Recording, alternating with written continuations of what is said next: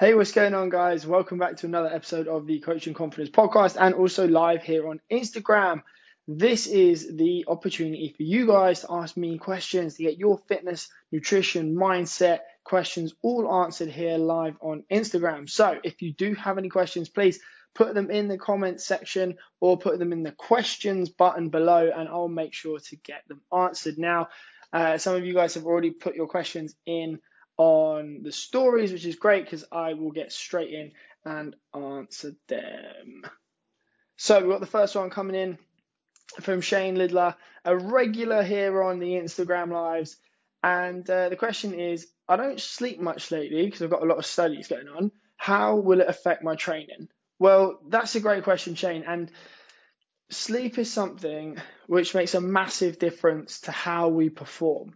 Um, your your body goes through multiple sleep cycles each night and there's different phases of sleep. So it depends on like how you're actually sleeping as to how um, you're going to perform how you're going to recover if you can remember things like to have to get deep sleep and to get REM sleep are really important as both um, light sleep as well. So how is it going to affect your training? Well, the truth is, mate, if you're not sleeping enough, you're not going to recover enough, you're not going to grow, right? So if you're trying to get fitter, faster, stronger, bigger, whatever it is, your body isn't going to be able to recover from the training stimulus that you do as much as it would like if you're not sleeping enough. Like we need to sleep for seven to nine hours a night and not only are we talking about the initial recovery process from that one night, but there's a, a cumulative effect over the time that we are losing sleep.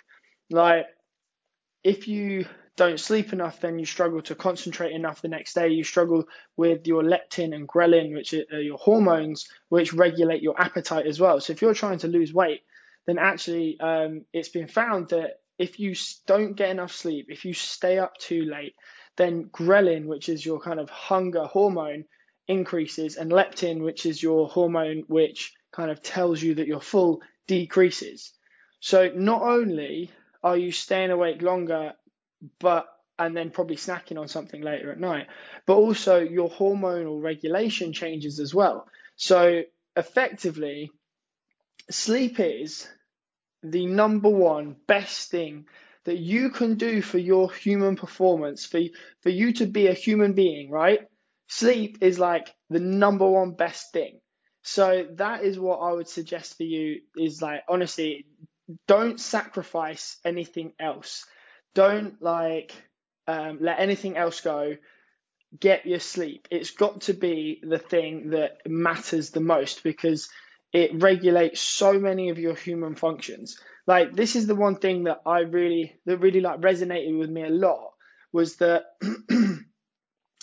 when you're asleep, you obviously can't defend yourself, right? When you're asleep, you are completely vulnerable to predators. When you're asleep, you are unable to like fight off anything. So, as an evolutionary process, if we think that the body is trying to become the best body possible. Yeah, like human beings are constantly trying to evolve to the environment. You would think that if sleep wasn't important, that it would have evolved out of us. Like your body's constantly trying to improve itself to be better in the environment that it's in. If sleep wasn't important, we wouldn't need it, right? We would have stopped sleeping, but it's super important. Um, so, how is it going to affect your training, Shane? Significantly. You're probably not going to be able to perform as well as you would do in the gym normally. You're not going to, well, you might find it much harder to, to eat um, at constant levels and eat the right types of foods and not kind of snack on loads of sugar and stuff. And if you're trying to lose weight, then it's going to make it harder as well. And um, also, you say you're trying to study. Well, if you want to remember things, then you need to get deep and REM sleep. So that is when you're kind of really deep into sleep and you're dreaming and stuff. That helps you with creativity. That helps you with um, a lot of other kind of key mind functions. But also, deep sleep is where those memories that you've had and those um, things that you've learnt that day really bed in to your brain. So, if you're trying to study, getting your sleep should be an absolute non negotiable thing. You should sacrifice other things ahead of sleep. Like, there seems to be this kind of trend in developed nations that sleep is uh, like you wear it as a badge of honor if you don't get that much sleep. Like, oh, I was up till two o'clock doing that report, or I was I was up super early doing that thing, and like I only got like four hours sleep last night, or I only got five hours sleep the night before. And honestly, it's fucking stupid. Like this idea that we should be sacrificing sleep is idiotic because sleep is the fundamental way that we recover as human beings. And every single thing that goes on in your life, every single thing day to day that happens that stresses you, like noise pollution, light pollution, radiation, training, stress, all of these things, they add up. And sleep is the first thing which helps you to deal with all of these things. So if you want to be healthy, if you want to be fit, if you want to live long, if you want to reduce your chances of heart disease, cancer, like metabolic diseases, Alzheimer's, literally the vast majority of, of, of diseases, the risk comes down if you sleep the right amount of time. So I actually can't stress enough quite how important it is to get your seven to nine hours sleep. And it's quite ironic because I actually recognize that I do look quite sleepy, which is strange because I got fucking loads of sleep last night. Uh, I think it was just because I was watching TV a minute ago. That's, um, but yeah, it is. It's super super important. So Shane, get your get your seven to nine hours in. Sacrifice other things. Sacrifice drinks with your mates. Sacrifice um, late night watching TV. Sacrifice whatever it is that you need to sacrifice in order to get that sleep time because um, it's not cool to, to to miss out on your sleep. It's not cool to be working until 2 a.m. Like if you're working until 2 a.m., if you're studying until 2 a.m., then you fucked up somewhere else. Like if you're studying until 2 a.m., you're not doing the rest of the time, you're not using the rest of your time properly in that day. So time scheduling is really important. How you use your, the hours in your day really important. But you should always give yourself a nine hour window of opportunity to get to sleep because it is going to make a massive difference. Good question though. I like where your head's at. Recovery is super important, guys, and we often don't address that topic enough. Um, moving on to a kind of related question from Prenny underscore Y. How do you stay proactive and organized when it comes to time management? Well, Prenny, time management is a very important thing. And for a lot of us um, who maybe were working in offices or maybe we had jobs which were,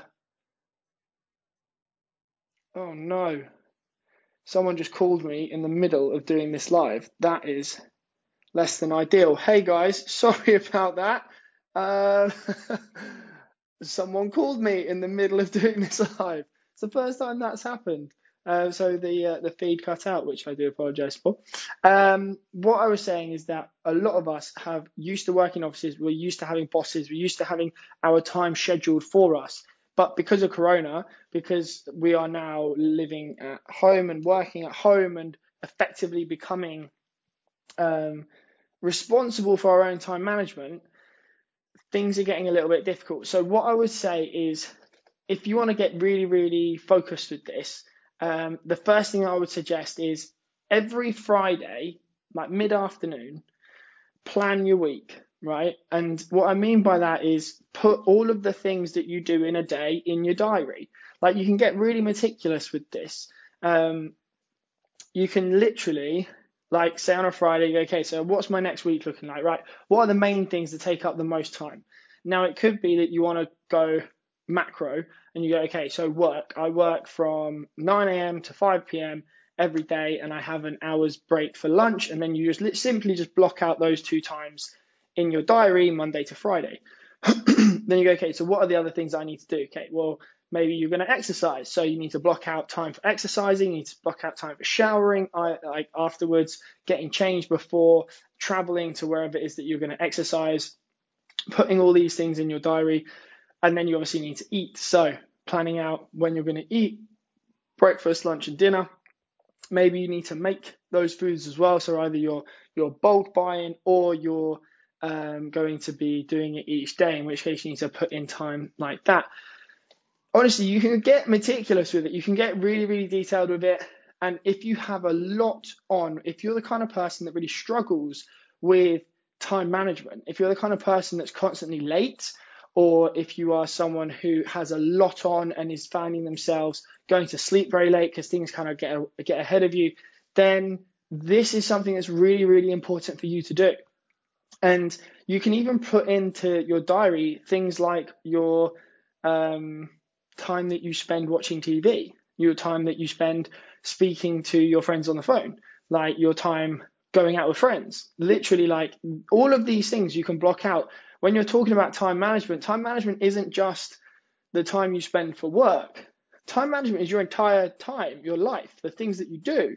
So, like if you're someone that is struggling with sleep, like we talked about a second ago, then putting into your diary on your phone the time that you need to go to sleep, like setting that nine hour time window of, let's say, 10 p.m. all the way through to like 7 a.m.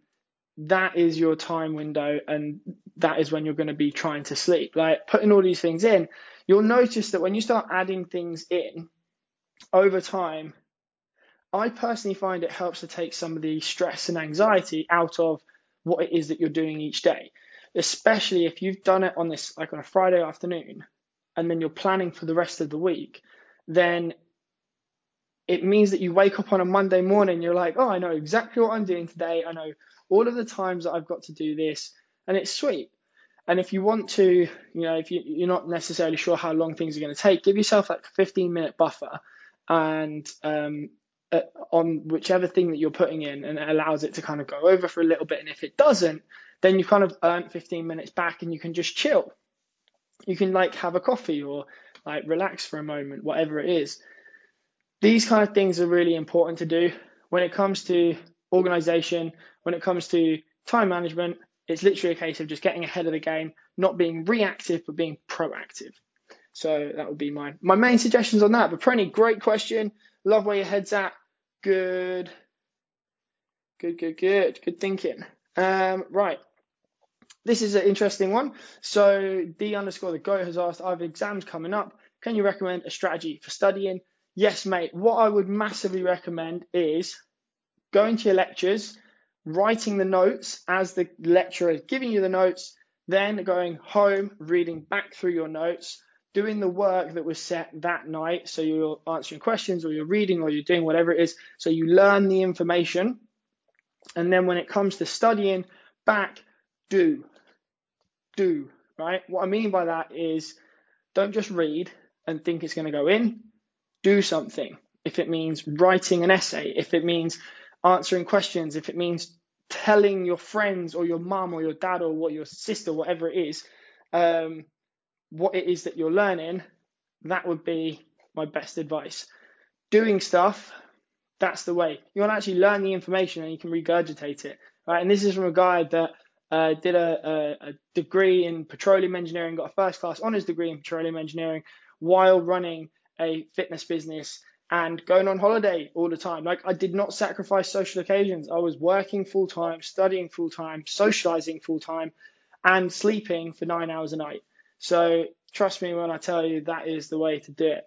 Uh, is put in the comments with regards to our previous question about time management. Relentlessly prioritize. Block two times two hours for prior. Shut down EMA and phone during the red line block. Have 15 minutes break.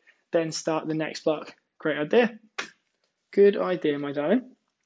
Right, let's see what other questions we have got from you guys. And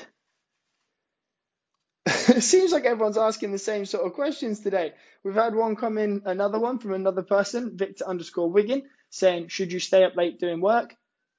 Well, I, you know what, mate? I actually, it really does depend, okay? So staying up late is personal. So it all kind of depends on what your chronotype is. And what that, what I mean by that is if you were, if you didn't have to set an alarm, if you didn't have to be anywhere at a certain time, how would your natural sleep pattern fall? So for me, uh, you know, from like 21 through to about 29, I would have to get up at like five, half five, 6 a.m. for work. You know, as a PT, I'd be working with clients that wanted to train before they go to their work. So I'm so I'm like working from 6 a.m. every day, sometimes 5:30. I once had a client ask me if I could if I could train her at 4:30 in the morning. 4:30 in the morning.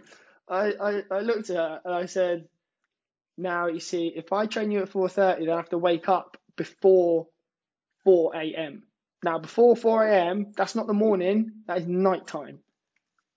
That's not fucking happening. I told her straight out. I was like, I am not doing it. Um, but I did get up at between 5 and 6 a.m. for about eight years in a row. And now I'm not doing that. Gyms are shut. I don't work as a PT that has to train people in the morning anymore. I have a couple of clients that run their own businesses, so I train them around mid morning, which means I can wake up when I like. And it's fucking wonderful because what I've realized is that my natural body clock is kind of late owl bias. And what that means is that I will naturally go to sleep around 11:30, 12 o'clock at night, and I'll naturally wake up around 8 or 8:30 in the morning. But there are some people that are um, like proper night owl biases. You know, they will be um, going to sleep at like 1 a.m. And they want to wake up at like 9, 9:30, 10 o'clock in the morning. And then some people that want to go to sleep at 8, 9, 10 o'clock at night, and they'll wake up at 6, 7 o'clock in the morning. It really does differ. And as a species, as a human species, we we have people that range from early all the way through to late night. And so the question of should I stay up late doing work, Victor, my answer would be it depends on what your chronotype is. Are you a night owl? In which case, it might actually be a good idea for you to stay up until 10, 11, 12 o'clock at night doing work because it doesn't really affect you that much because you're going to get up at 9 o'clock in the morning. However, if you are an early riser, if you're someone that naturally is waking up at 6 a.m. or 5 a.m., even some people, crazy ass people, waking up at 4:30 in the morning, then maybe don't stay up late doing work. If that's you, get up early and then do your work early.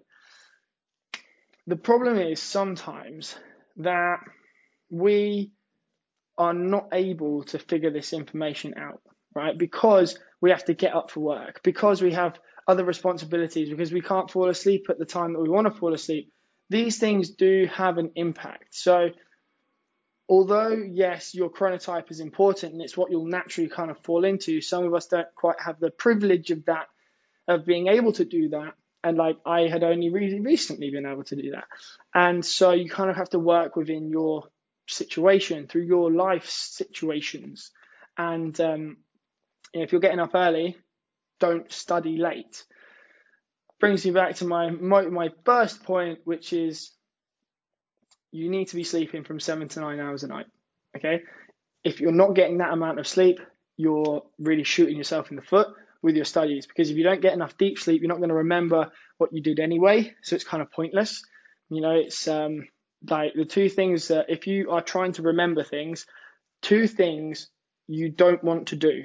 The first one is drink alcohol afterwards because if you drink alcohol, even a couple of beers, a couple of glasses of wine, after trying to study, you're most likely not going to remember. You're going to really struggle to remember all that stuff. And the other thing is you don't want to sacrifice sleep. Okay, deep sleep helps you to remember things.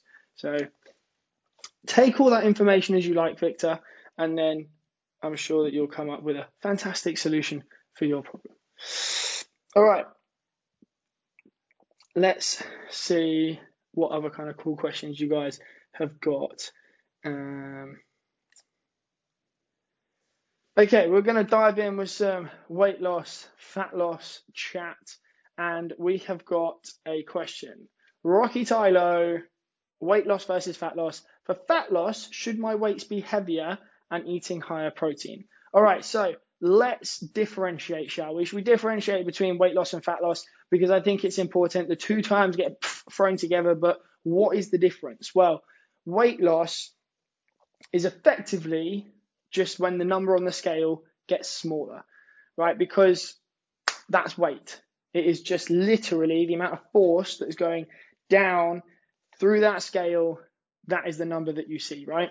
Whereas fat loss is seeing that number go down specifically through a reduction in body fat because you can lose weight for a bunch of different reasons. You can lose weight for going to the toilet. You can lose weight if you if you don't drink for a day, if you don't eat anything for a day, you're going to lose weight. If you lose body fat, you'll lose weight. If you lose muscle mass, you'll also lose weight. If you have a terrible accident and you lose your arm, you'll also lose weight. None of these things help you have better body composition. What you want, what most of you guys want, which the vast majority of people want, is you want to have less body fat, you want to have more muscle mass, and you want to feel fucking sexy. That's what we want fat loss for. So this goes on to the next part of the question. For fat loss, should my weights be heavier and be eating higher protein?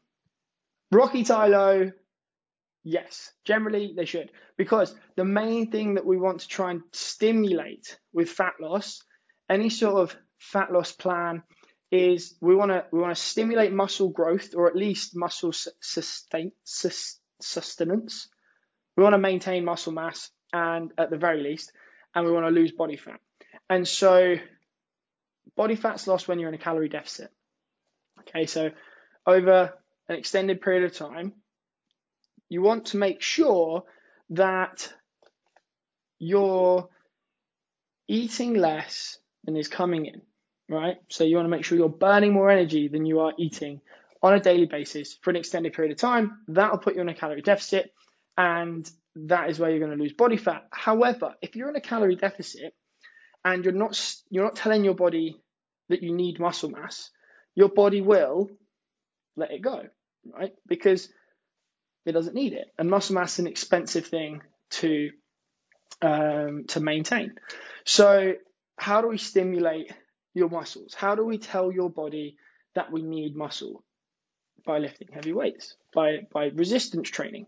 And so effectively, if you lift weights or do some sort of resistance training and you eat a high protein diet, that's going to tell your body that you need to maintain the muscle mass that you have, or ideally build more muscle mass. And then with this, in combination with a calorie controlled diet, with a calorie restricted diet, aka being in a calorie deficit, your body's going to go, okay, cool. Well, I'm getting enough protein and I need to hold on to my muscle mass, but I'm not getting enough energy. So I'm going to lose body fat, maintain muscle mass, and everyone's a fucking winner. So that's what you want to be doing. That is the trick. That's the way that we look good. You know, that's how we all we all want to be looking good and feeling good and feeling fucking sexy. It's like you want to be lean, you want to be athletic, you want to be toned. This is how you do it. Eat high protein diet, you train resistance training, and you're in a calorie deficit for a period of time. And then you get to a point and you're like, sweet, I like how I look. I'm damn sexy. You don't have to be in a calorie deficit anymore. You can bump up those calories, get them into a maintenance state, still be stimulating your, boss, your body with resistance training of some kind, still eating a moderate to high protein uh, diet, and then you're going to be sweet. Right. Good question, Rocky Tylo. like where your head's at. Good that you're differentiating between fat loss and um, weight loss. All right. We've had a comment here. Here, Chef 97 has said, is it okay if my body weight does not reduce, but I get inch loss? And so what you, I guess you mean is that you're losing inches from, let's say, your waist, but your weight is not going down. And yeah, that's absolutely fine. So this brings me back to the point we were making a minute ago. Fat loss and weight loss. Weight is not really that big of a deal. Like, like no guy or girl looks at someone and is like, oh no, they're like 85 kilos or 72 kilos. Nah, like weight doesn't fucking matter. Like it's just purely a thing that we use to look at how you're progressing, but in combination with other things. Like if you are losing weight, right? What does that tell me? Fuck all, pretty much. tells me very little because you could have just been on your period, right? you might have just been on your period and then from that reference point to today you've lost weight You've not lost any fat, but you've lost weight because your period and your hormones have changed and you're not storing as much um, water and inflammation. That happens. That is what most women go through every fucking month. But it's not, you've not made any progress towards your, your body composition goals because it's just your body, right? You could be losing weight because you just did a massive, went to the toilet, right? and, and you're like, oh, I'm losing weight from like a minute ago. Yeah, but it's not helping you hit your body composition goals. Weight is not really a super important thing. Like what we should be looking at is weight in combination with inches, waist circumference as a minimum, but also wherever else that you're looking. For women, often we look at uh, circumference of the arm as well, because you want to be focusing on losing fat around your triceps and potentially around the hips too, but also in combination with fat loss, like skin fold calipers potentially, or if you have electrical impedance tests, or if you have um, DEXA scans, then we can look at fat loss that way, and also in combination with photos. Because we have objective images of how we look from week to week to week. Therefore, you can objectively see if you feel like you're looking better or not. You can see if you're looking thinner or not. It's really important that we don't just idolize weight as a thing, but actually we look at the big picture. And that's just the metrics that you track. We could also look at how has your training been? How has your food been? Have you been eating consistently the right foods? Have you been eating in a calorie deficit if you're trying to lose weight? Um, because if your weight is going down and you've not been eating right, you've been eating way too much, for example, then I, I would that that raises questions because the two pieces of information they don't correlate. So in a very small time window, if I was to look at let's say someone's food diet for a week and they've been eating loads and then across the same time frame their weight is going down, that would be very questionable. I'd be like, something's not going on, nothing, not, something's not right here. Either you're not recording your food properly, or you're not doing your weight properly, or you've had some hormonal shift over that time frame, or it could be that the starting point that you had when you weighed, you're in a completely different physical state than when you weighed at the end of it. Like one piece of information, aka your weight, isn't the be all and end all of progress. So I think that when we start looking at things from a bigger picture perspective, that's when you'll start to see things. So um, Hersheth97 asked, is it okay if my body weight does not reduce if I get inches lost? And I say, yes, it is absolutely not a problem because I know I haven't even talked about this, but if you are in a, uh, if you are trying to lose body fat, your weight could stay exactly level because you might be losing body fat at the same as gaining muscle mass at the same time. So your body composition changes. Let's say you're 60 kilos, for example, and um, you're 10%. Oh, no, no, let's use this one. Say you're 60, 60 kilos and you're 30% body fat. You could still remain 60 kilos, but drop to 20% body fat if you put on muscle mass and lost body fat. Your body fat can go down, your muscle mass can go up, your weight can stay exactly the same. Uh, but you would notice the change in your pictures and you'd notice a change in your waist circumference. There would be two clear markers that your body composition is changing, even though your weight is not changing. And then if we looked at your food and saw that you're eating in a calorie deficit, and if we looked at your training and saw that you were resistance training and doing some cardio, then I could add all of these pieces of information up and go, do not change a fucking thing because it is working perfectly that you are building muscle mass and losing body fat at the same time. That is the dream.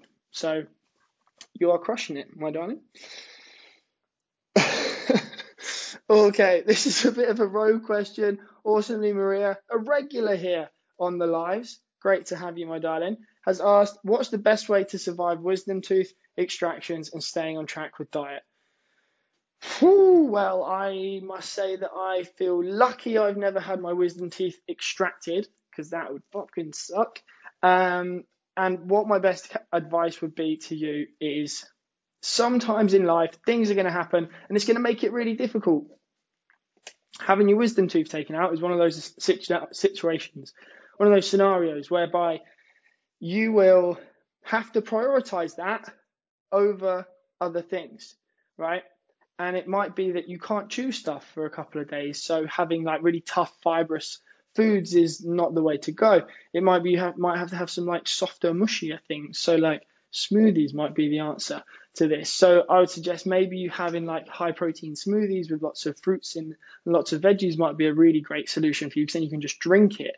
Um, what I would just suggest is that, and this is something which I would try to suggest to most people is that when things happen to you, like wisdom teeth, for example, when other things happen to you that kind of get in the way, it's really important to remember that health isn't like a light switch. It's not on or off. Health is like a um, I don't know. It's like a. it's not binary. I'm trying to think of an example off the top of my head. I couldn't. All right, I fucked up, guys. But basically, it's not binary. Okay, there's a million different levels. Instead of black and white, it's fucking grey. That's what health is. It's grey, and it goes through the whole spectrum. Just because you're having your wisdom teeth out, or just because you're having some other thing go on in life, it doesn't mean that instead of eating healthy, you're eating like shit.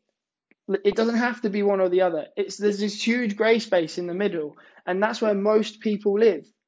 That is where I live. I'd be a fucking liar if I told you I eat healthy all the time. I don't. Do you know what I have for breakfast? Pancakes. Do I feel bad about it? Fuck no. I loved it. I had pancakes with butter and some maple syrup. Delicious. But I'm eating within my calories that I need to eat through today. I'm eating the right amount of protein that my body needs. I am not trying to lose body fat. And I went to the gym and crushed a fucking workout today. So do I feel guilty about having pancakes for breakfast? No. Would I recommend it as a healthy way of starting your day? No, I wouldn't. Pancakes are kind of what you'd probably call empty calories, mainly carbohydrates, processed carbs, and sugar, and some fat in the butter. It's not the best way to start your day, but I really enjoyed it. And um, sometimes I do that. And that's fine because it's a grey space. You know, like if you are trying to lose body fat and you're on a very focused fat loss diet, right? If you're on a very focused plan where you're like, right, I want to lose this amount of weight, I want to lose this much fat, I want to build this much muscle, I'm really focused as a priority in my life, then I would say, don't you fucking dare have pancakes for breakfast because that is a really stupid decision to make. Because in that moment, you are trying to do something better. You're trying to move forward. You're trying to lose weight, trying to lose fat. You're trying to build muscle. You've got a plan. You've got a goal. And every calorie that goes in is important that it gives you the most nourishment and it helps you towards your goal. However, if you're not trying to do that and you're just in a maintenance way of eating, you're not trying to change your body composition, then you can have a balance. You can have this gray space. So, Maria, what I would say to you in this situation is that if you are having your wisdom teeth out, probably just take a week of eating at maintenance and maybe trying to get liquids in that have fruits and veggies in them and some protein. Whey protein mixed with some milk, almond milk, whatever it is, a little bit of nut butter, maybe some veggies in there, some fruits in there. Get your five a day, blend that shit up and drink it. Make the most of the situation, basically. Um, right, Let's see what else you guys got. What other cool questions have we got in the comment section? Um, okay, so Maria, just as an update, has said with keto, I feel like I'm dying. I had to go back a week later and got stitches. It's the worst. Essentially, had to start recovering again. Yeah, I can imagine how keto would be very, very difficult to do after having your wisdom teeth out because keto is generally a very high fat, high protein, animal protein diet. Um, that's very tricky. Uh, okay, D dot the goat underscore has asked, how do you measure your body fat percentage? Great question, man. There's a bunch of different ways you can do it. Some are more reliable than others. um, there's a, all have kind of pros and cons, right? So you've got skin fold calipers. This is something that you can buy off Amazon for like know, as low as about 15 quid. Um, you can get skin fold calipers and they literally just pinch your skin and based on the thickness of this, across multiple sites. We'll do like usually a tricep, iliac crest, which is kind of just above your hip here, um, subscapular, which is kind of underneath your shoulder blade, and your um, abdomen as well. Kind of figure out you, you take pinches at all of those points. There's another ones you can do at seven points on the body as well. There's multiple different ways you can do this. But effectively, skin fold calipers pinch however much thickness that is equates um, when you add them all up to a body fat percentage. Although, as you can see with that, really because it's pinching the fat, it doesn't take into account your muscle mass. Because obviously, body fat percentage is a percentage of your total mass. Whereas if what we're doing is measuring absolute body fat levels, then it's very hard to give a percentage because if I weigh 60 kilos and have a score of, let's say, 30, and I weigh 90 kilos and have a score of 30, then they're the same absolute measure. It would give me the same percentage, even though actually my percentage would be much lower because I have much bigger muscles when I weigh 90 instead of 60, right?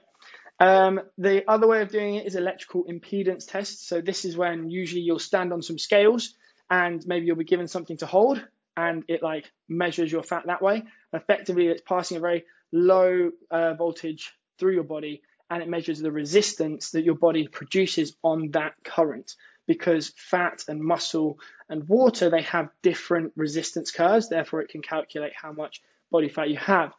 These they vary. The ones you get at home they're usually pretty shit and unreliable. Um, effectively the more expensive the piece of equipment is the more reliable it is. But with those kind of things you want to do the test multiple times on the same day and get an average score. Because i've seen on some very expensive equipment someone do it get a score do it again literally a second later and get a different score. So it's important that you do these tests multiple times so you can get an average. Um, another thing you can do is a DEXA scan. That's effectively a big machine that in the UK we have to like book them. Gyms don't have these. They're usually medical equipment. And it basically just scans your body and it's super accurate. It's like a CAT scan you know, um, or like an MRI CAT scan type machine, where it literally like a medical grade machine, it scans your body and it gives you a super detailed um, measurement of body fat levels. That's the most accurate, but it's also the most expensive and the least accessible. So usually, what most people will do is um, skin fold calipers is very cheap and reliable, repeatable, something you can do at home if you're good at doing the measurements. Um, most gyms will have the electrical impedance tests because um, they look fancy and they are less intimate, shall we say. You know, like the PT's like, let's check your body fat percentage. And they go, okay, so ladies, what I'm going to need you to do is take your top off so that we can measure the fat under your bra strap. That's why gyms have electrical impedance tests because it makes you feel more comfortable. Um, but yeah, they've all got pros, they've all got cons. Generally, I would suggest going for the uh, the skin fold caliper. Um, if you're good at it, then it gives you an opportunity to do it at home for free multiple times. Hmm. Right, let's get another question up.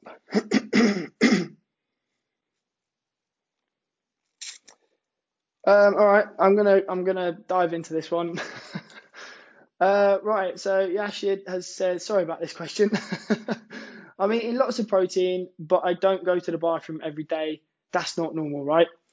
Um, right, mate. So when it comes to going to the bathroom, it is important to try and have regular bowel movements. Um, it's a personal thing. Most people go once or twice a day. The truth is that if you're not eating enough fiber, then that makes it tricky. If you can eat, you could eat loads and loads of protein um, and you might not have regular bowel movements. You might have problems with your digestion for other reasons, like you're eating foods which don't don't um, sit well with your stomach.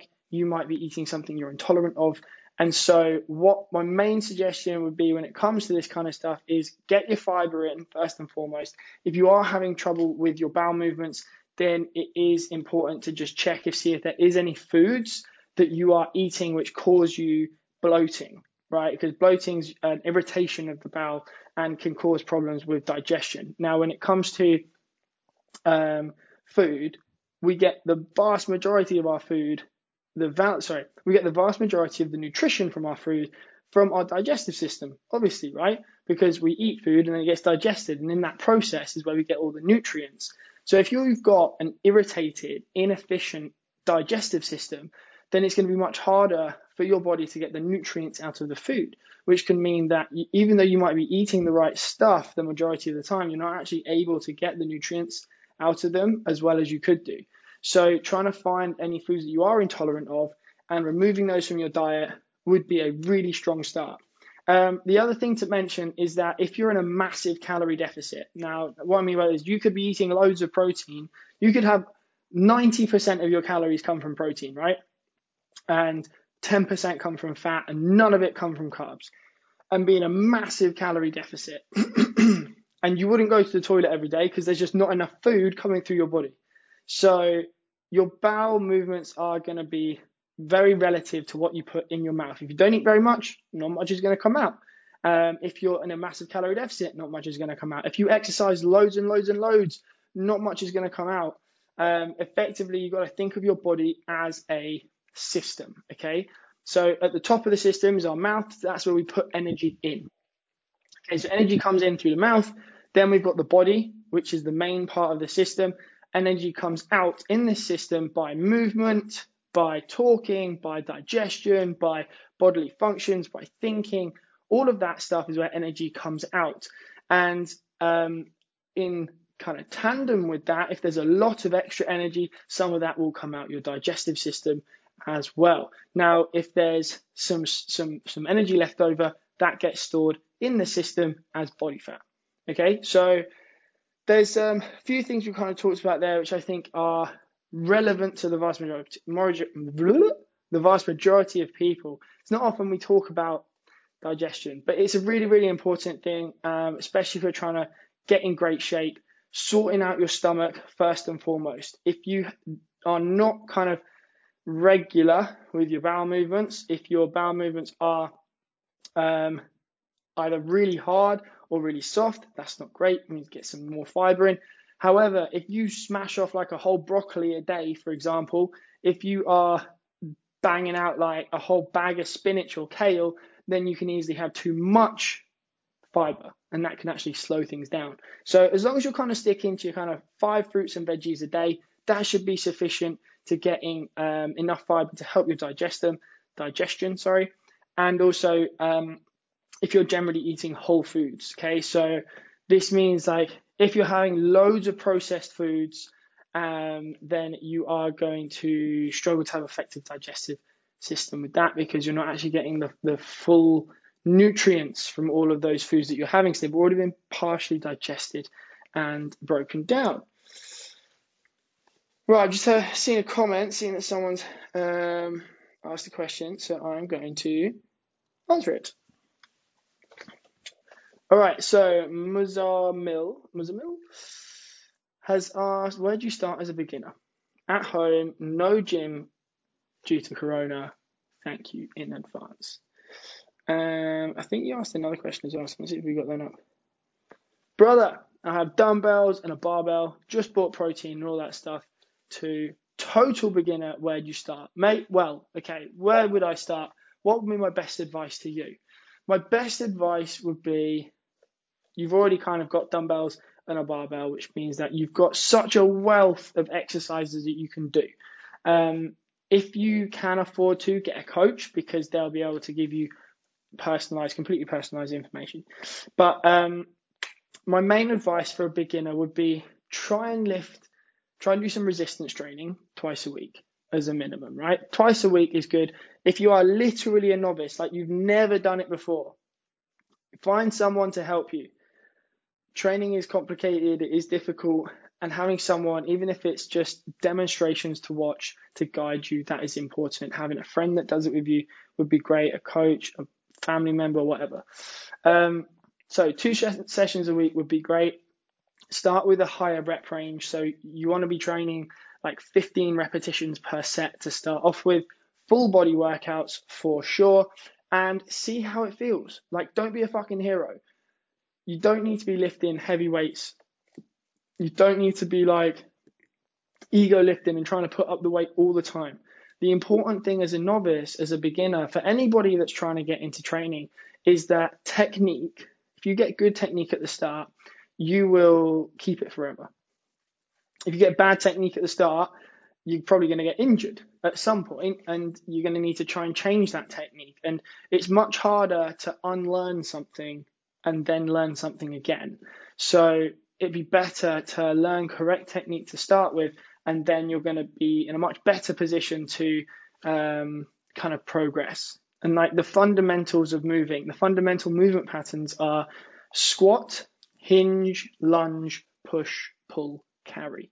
And what I mean by that is squat is just, you know, a bodyweight squat like this. Lunging is effectively just a forward lunge. So what I mean by that is a unilateral movement, i.e. you're doing something on one leg and not on two legs like a lunge. A hinge is like a deadlift. So we're hinging over like this with a nice flat back. So we're training that posterior chain, your glutes and your hamstrings. Push, push something away with your hands, either pushing up or in front, and pull, pulling things towards you from above or in front, um, and then also carrying something. So what we're doing there is we're, let's say we're carrying a dumbbell. I don't actually have any around me right now, but let's say you're carrying a dumbbell. You're going to challenge your body to be able to maintain form under load in varying different conditions. So let's say I was carrying a dumbbell in a goblet position and I was walking like this. Yeah, I have to stabilize using my core, using my upper body, using my hips to be able to uh, hold that load. So if you think of it as like a functional movement, very similar to carrying a suitcase, carrying your shopping into the house, moving your furniture around the house, for example, all of those fundamental movement patterns, squat, hinge, lunge, push, pull, carry, they are what you should be basing your training around. Do not try and do crazy shit. Do not watch like a bodybuilder's program and he's like, this is the best way to get massive chest. You do like 20 sets of this and then 20 sets of this and then 20 sets of this and then da da da and then drop set and super set and quad set and da da da. You're like, mate, you don't need that. okay. That is like saying the only car for you is a fucking Ferrari. like, it'd be, it's nice to have a Ferrari one day in the future, but really, if you if your first car was a Ferrari, you would miss out on the joys of driving all of those other cars up until a Ferrari. Because the truth is that once you've had something that's fucking all the way up here, then all these other things seem less impressive and less um, less stimulus, less stimulating. So, um, dude, start simple, fundamental movement patterns, train twice a week as a minimum to start off with full body sessions. Do not do isolation exercises to start off with, and then steadily build it up. Hope that answered your question, my man. Great question. Glad to have you here. Thanks so much for getting involved. Um, we're going to circle back because Andrea's asked a question about bloating. Um, am I familiar with exercise induced bloating? Um, a little bit. I found that when I run, I, I think that this is a thing that people have experienced as well is that if you run a lot, um, then people notice they do get some like gastrointestinal issues sometimes. Um, you know, that's part and parcel of the process. I think. Uh, I don't think that it's massively to do with food. I think it's more to do with the exercise. I can't really comment too much on it. It's not my area of specialty, and so it's probably safer that if you are suffering from um, real bad bloating due to exercise that you speak to a doctor and find out if there's anything going on intestinally with you that is going to cause this um, and maybe some things that you can do to reduce it.